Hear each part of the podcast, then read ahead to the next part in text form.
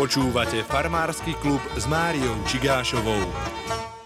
V dnešnom farmárskom klube sa pozrieme na zaujímavé výsledky výskumu, ktorý sa zaoberal pasením dojnic na Slovensku. Venoval sa mu tým odborných pracovníkov z Výskumného ústavu živočíšnej výroby v Nitre. Porozpráva nám o ňom zástupca riaditeľa Výskumného ústavu Jan Huba. Príjemné počúvanie, začína sa farmársky klub. Je jasné, že mlieko z pastvy získané mlieko z pastvy obsahuje látky, ktoré sú prospešné pre zdravie človeka.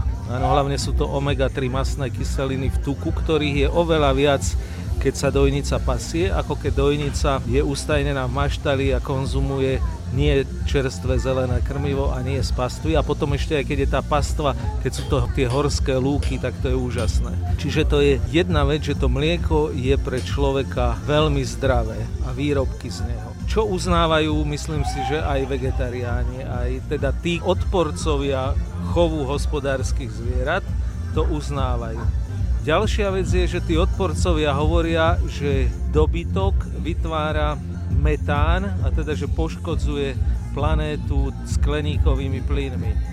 Metán to je vec uhlíka a že zviera produkuje metán, ale súčasne príroda je schopná ten uhlík absorbovať. A najviac ho absorbujú, sa hovorí, že lesy, ale veľmi vysokú absorpčnú schopnosť uhlíka má optimálne využívaný pastevný porast pretože tam je taká biodiverzita v tej pôde a to je len tam. To je vtedy, keď je tá pôda ušlapávaná, keď je pravidelný prístun hnoja, čiže keď tam zvieratá kalia a keď, sú tie, keď je tá tráva spásaná. Čiže táto kombinácia v optimálnom pomere, keď musí byť určitý počet zvierat, nemôže byť na jednom metri štvorcovom stokrát skočiť to zviera, lebo to, že optimálne zaťaženie trávneho porastu pastvou dokáže strebať toľko uhlíka, že vlastne viac ako tie zvieratá tam vyprodukujú. Ešte aj z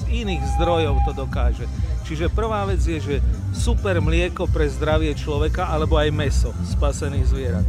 Úžasná schopnosť viazať ten uhlík, ktorý je potrebné viazať toho pastevného porastu. Takže ekologicky by som povedal, že bomba. Len potom chovatelia musia pozerať na ekonomiku. A tu je problém pretože ešte sa hovorí, že aj zdravie zvierat je oveľa lepšie, keď sú na pastve, keď sa môžu voľne pohybovať. Len ekonomický ukazovateľ alebo aj taký ekologický je, ako dlho zvieratá žijú a koľko vyprodukujú za svoj život mlieka. No a tu už nastáva problém, pretože sme zistili v tomto výskume, že zvieratá, ktoré sa pasú, majú výrazne nižšiu celoživotnú úžitkovosť mlieka. Áno, výrazne nižšiu, to znamená, že o 5000 kg za život, čo je veľa eur. Tak to je jedna vec a dokonca pri našom najpočetnejšom plemene Holštajnskom sme zistili, a to je úplné prekvapenie, neviem ani v svetovom porovnaní, či má obdobu, že holštajnské dojnice, to sú tie čiernostrakaté, keď sa pasú, tak majú kratší produkčný život.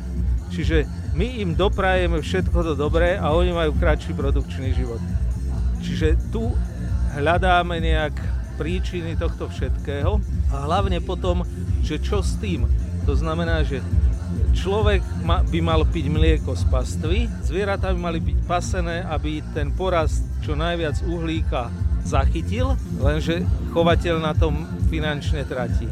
Toto teraz je potrebné nejakým spôsobom kompenzovať. No a napríklad, čo je podstatné, je naše zistenie, že iné plemená, nie je toto intenzívne, keď sa pasú, tak majú dlhší produkčný život. Ano? Čiže taký záver náš je, že áno, treba pás na Slovensku dojnice, ale treba pás tie plemená ako slovenské strakaté, slovenské pinsgauské, ktorým pastva predlžuje život. A pasenie takýchto zvierat je treba buď aj finančne podporiť v rámci rôznych dotačných schém. A tiež, čo je také hlavné odporúčanie, že mlieko z pastvy, mlieko z pastvy, hneď hovorím, že týchto plemien kombinovaných, strakatého, pinsgavského a iných, tak takéto mlieko by mali lepšie realizovať chovatelia, A to sa nedá tak, že ho predám do mliekárne. To sa dá jedine tak, že doma z neho vyrobím sír, nite, neviem aké špeciality a predávam ich pod lokálnou značkou ako síry z pastvy.